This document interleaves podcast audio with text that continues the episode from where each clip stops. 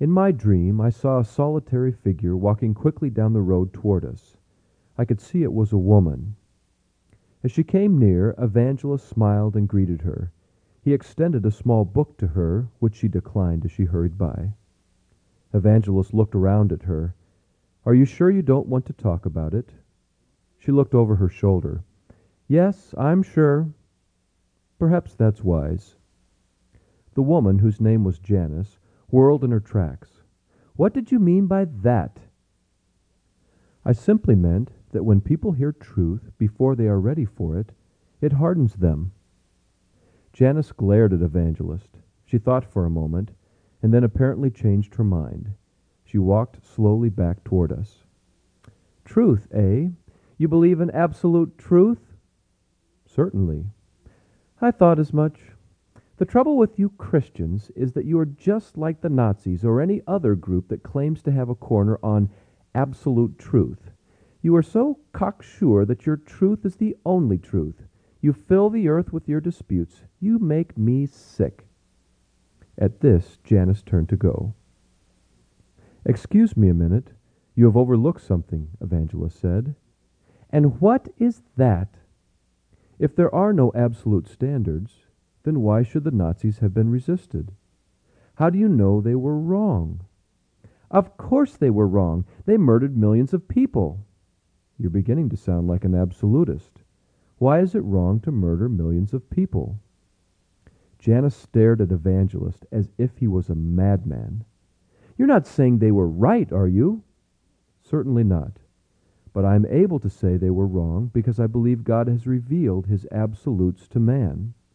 I can resist the Nazis because I believe truth to be absolute. How do you say they are wrong?" Janice looked at Evangelist, at a loss for words. Evangelist started up the conversation again.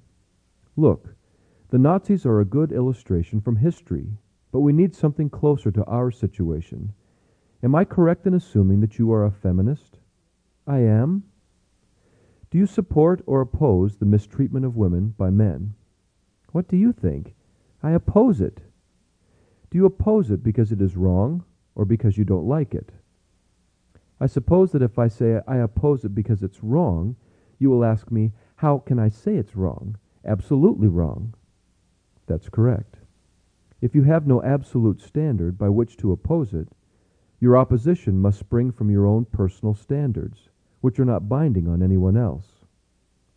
"I will still deny your absolutes. I oppose the mistreatment of women because I don't like it," Evangelist responded. "You realize this leaves you in a curious position." "How do you mean?" "You are talking with a Christian who believes everything the Apostle Paul taught about headship and submission in marriage but who is able to say that the mistreatment of women by men is absolutely wrong.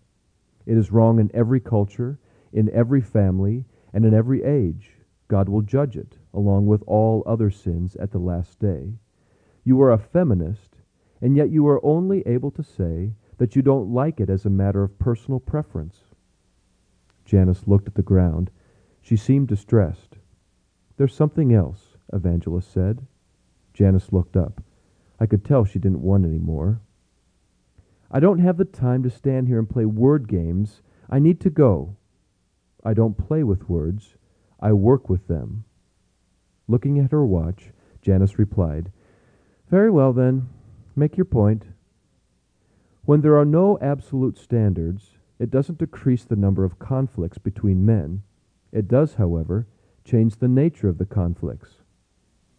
How so? When a conflict arises between those who do not have an absolute standard, the conflict is resolved on the basis of who has the most strength. In other words, might makes right. The loser can dislike what has happened, but he cannot consistently object to it. This is because his personal preference has no authority over the personal preference of his opponent. I don't understand. It means that you have adopted a relativistic standard that destroys your ability to make any moral statement about anything. Your objection to the mistreatment of women has been reduced to the same level as your dislike of certain types of food. You don't like chocolate, he does. You don't like rape, he does.